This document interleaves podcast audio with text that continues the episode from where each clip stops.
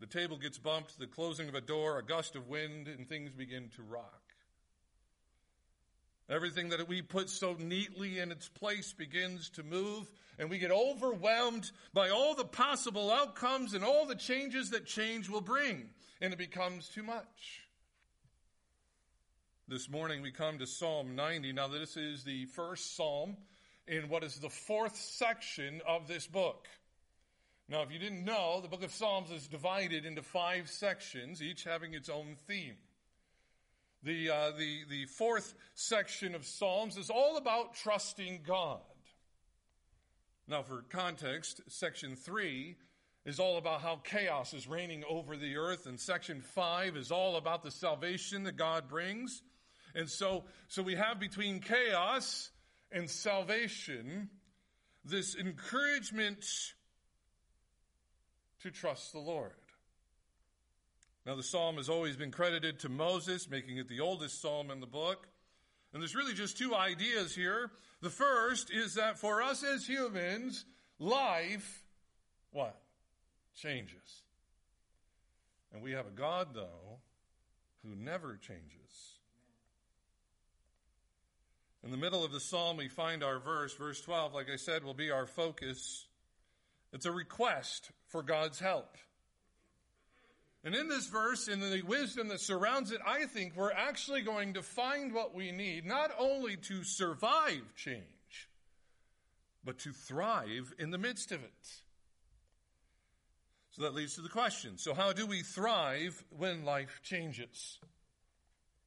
Three points for you this morning. Number one, how to thrive when life changes. Number one, always remain teachable by the scriptures beside you. Always remain teachable by the scriptures beside you. If you go to verse 10, the Bible talks about the general lifespan of a person. Now, it's a good chance that this psalm was written during the wilderness wandering. So, we're talking about a 40 year period where the children of Israel wandered in the wilderness for the purpose of waiting for a whole generation of people to die. Now, if we use the round numbers given to us in the Bibles, that would mean around 15,000 adults died every year they were there. And that would mean that there were multiple funerals every single day, which meant death was everywhere all the time. You wouldn't just know somebody who had lost someone, you would be someone who had lost someone. Now, the observation Moses is making in verse 10 is this that the lifespan of a person is unpredictable and impossible to measure. Some people live for 40 years, some for 80. Now, we all know it's coming. We all know it's going to happen over time.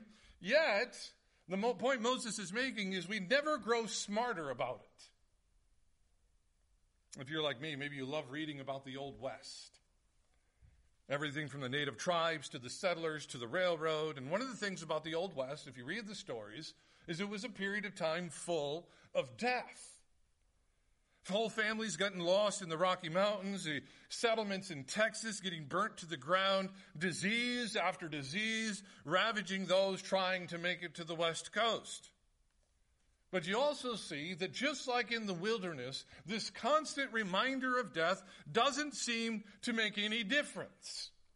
You still find people in rebellion against God.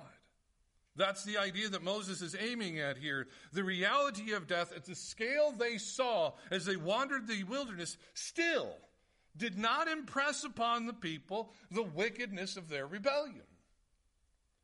So we come to verse 12, and here's the prayer of Moses Teach us to number our days.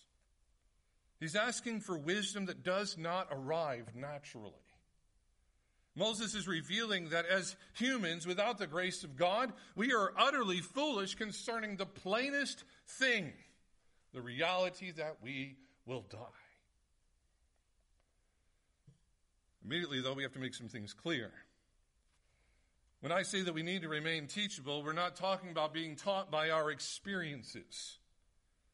See, when we have hard changes in our life, all of us, because we have different personalities, we respond differently.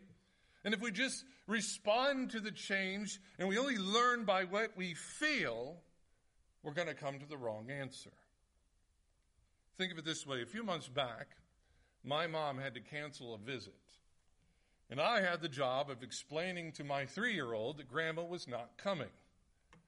That was tough.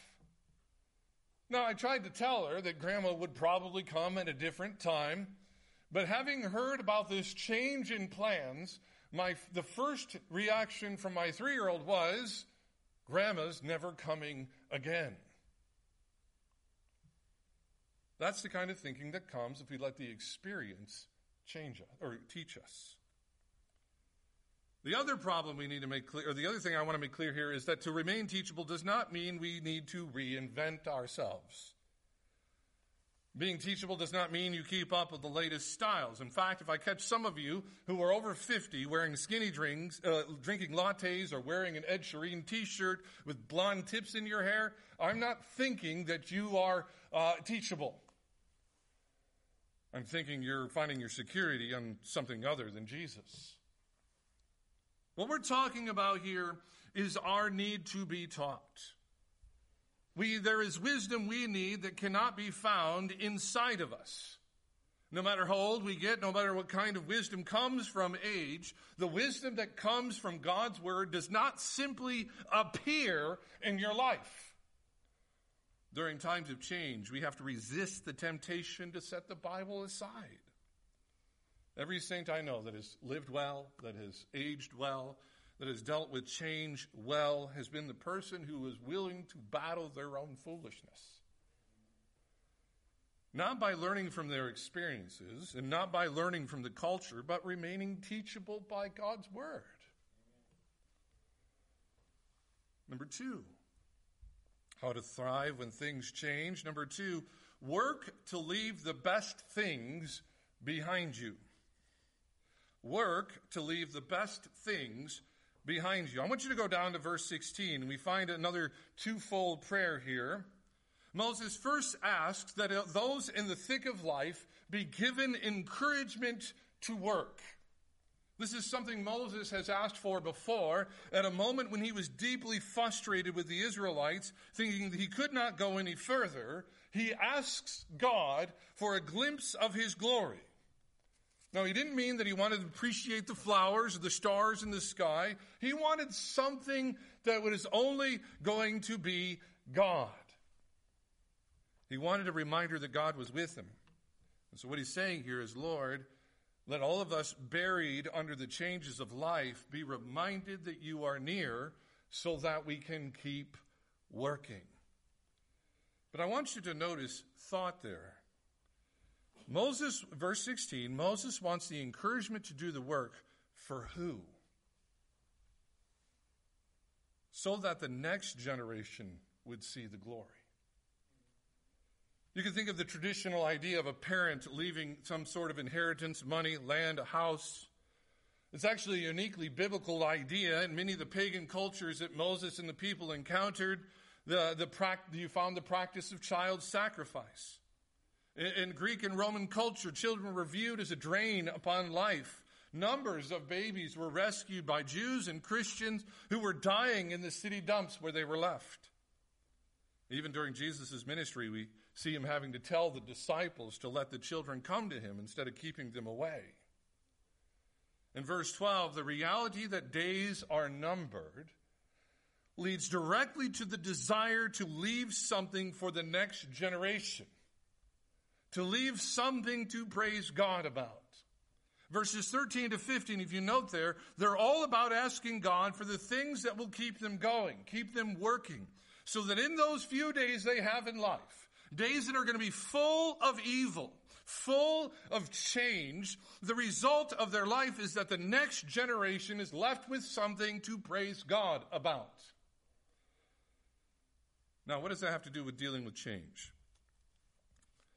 Why would Moses pray for help about the evil that life experiences? Well, first of all, we have to recognize that when we deal with hard changes, it often we, we get turned in on ourselves. We start to struggle with whether or not God is close by, if people really care. We start to think perhaps we're the only ones who've ever had to deal with this. And as we struggle, we, we have to start dealing with things like short tempers, maybe the willingness to compromise our values, the need for instant gratification. You see, Moses knows this. How many of you remember the moment in his life where he hits the rock and gets in trouble?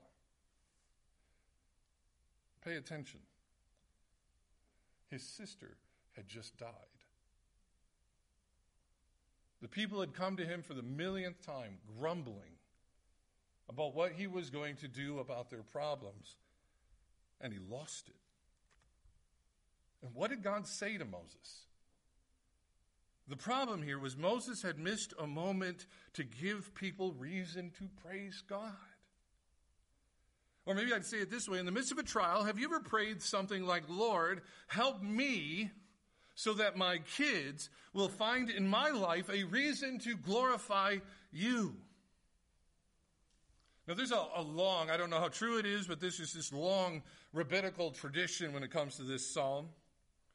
If you ever do one of those reading your Bible through the year plans, you ever come across one of those passages that seems to be nothing but this guy uh, had some fabric and he sewed it to this piece of fabric and together this it was this long and it was this high and and then the next verse is about this guy who cut down a piece of wood and it was this big and it was this high and he carved some angels. You ever seen texts like that? The idea here is that this is the song or this is the prayer that Moses would pray to encourage the workers to keep working to keep cutting the wood, to keep cutting the stone, to keep sewing the fabric. Because what were they doing? They were building the tabernacle. It was a prayer, perhaps a song to ask God to keep them working so that their children would have the tabernacle to praise and glorify God in. And you see, this isn't about making people think we're spiritual. This isn't even hoping that if we do enough, they will become spiritual. This is about leaving the next generation a reason to praise God.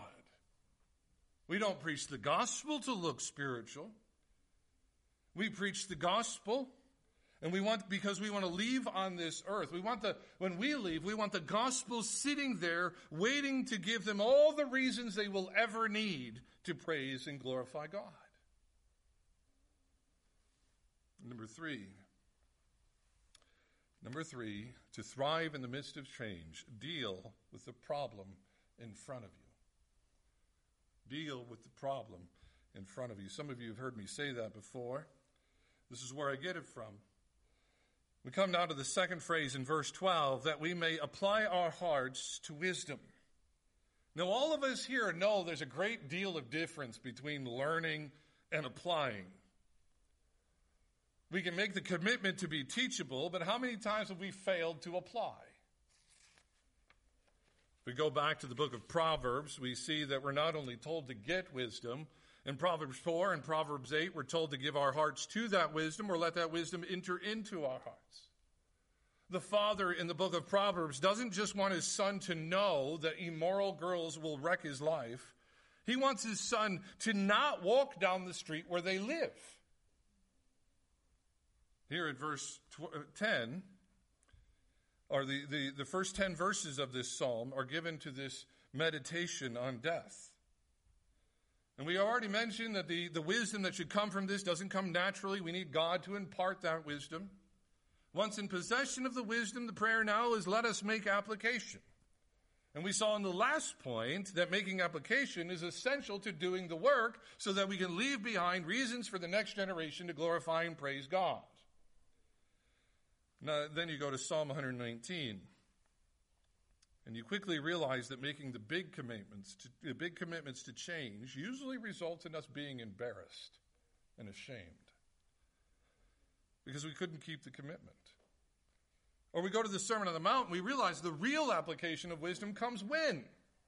What does he say? Don't worry about tomorrow because tomorrow is going to bring its own what? Problems. Instead, seek out what God wants you to do today. Seek first the kingdom of God. So we understand here that when Moses prays that God would help us apply the wisdom to the heart, he's not praying for big general application. He's praying for Monday, 2 o'clock doctor appointment application. He's talking about Tuesday, 9 o'clock in the morning, call from the principal application. He's talking about dad, I'm pregnant application. Or let me illustrate it this way. A couple of weeks ago, I got a phone call from a, a woman most of you don't know.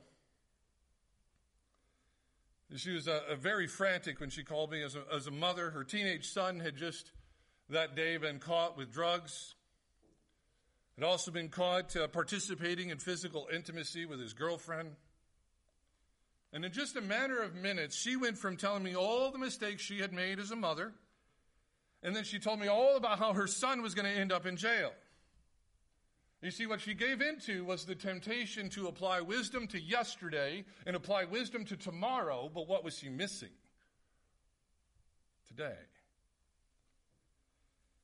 So we talked about her problem. We talked about, well, for example, one of the issues was is he had taken advantage of his privacy, and so I told her you need to start taking that away. Some of these problems were happening in certain places at certain times of day, and so we talked about how can we make sure that he's not in those places at those times? But I want to be clear about something. You see, the, the conversation wasn't smooth. About every 10 minutes, she was thinking about the past, or she started thinking about the future and got away from applying the wisdom to the moment. In my years in ministry, I've had that same conversation with people facing medical diagnoses, job loss, spousal abandonment, and more. The biggest problem with change is not the unknown. There are always unknowns. There are always going to be unknowns. Usually, change just allows us to finally admit it. The biggest problem with change is the temptation to try and be all knowing, all powerful, and ever present. It's the temptation to address the unknown future over what is right in front of you present. And in such a state, we do not apply God's wisdom, we apply our own. We, we don't seek the kingdom first. What we should do is come to this change, come to this problem and say, you know, this really doesn't change anything. Change always comes. The goal is to meet it, to go through it with grace. The Christian life is a marathon. We want to keep moving. Faith in Christ is not just for salvation, just like the gospel. God has much to teach us that we cannot find inside ourselves. During times of change, we have to resist the temptation to put the Bible aside. Because lessons that we need don't come from experience, they don't come from effort, they come from God's wisdom. And as we face changes, we need to seek God's help in not turning one way or another, but to keep working. To put our faith in Christ so that we can give the next generation reason to praise and glorify God. We face changes in our life by applying God's wisdom to the right now. We tell people all the time, don't we? Don't wait. Don't wait to put your faith in Christ and be saved. And we would say, if, understand that, that if you're not a Christian this morning, that is the problem of today. But the Bible tells us the application of wisdom is also for today. It's for the problems right in front of us. And so, whenever, whatever way is needed, let us hear, let us believe, let us apply that wisdom today. And instead of being crushed by change, will thrive in the midst of it. Let's pray. Father, thank you for your word and the application to us. Father, we know that you are an unchanging God and our lives are constantly in change. And I, so I pray, Father, that as we face these things, that your word would always be in our grasp. I pray, Father, you would encourage us to continue the work so that we may leave behind reasons to glorify and praise you. And I just pray, Father, that we take your wisdom and realize that it can answer the problem for today. We thank you, Father, that our biggest problem, our sin problem, has been answered by Jesus Christ. And may let that lift us in confidence that He has the answer for all our problems. And we pray this in Jesus' name. Amen.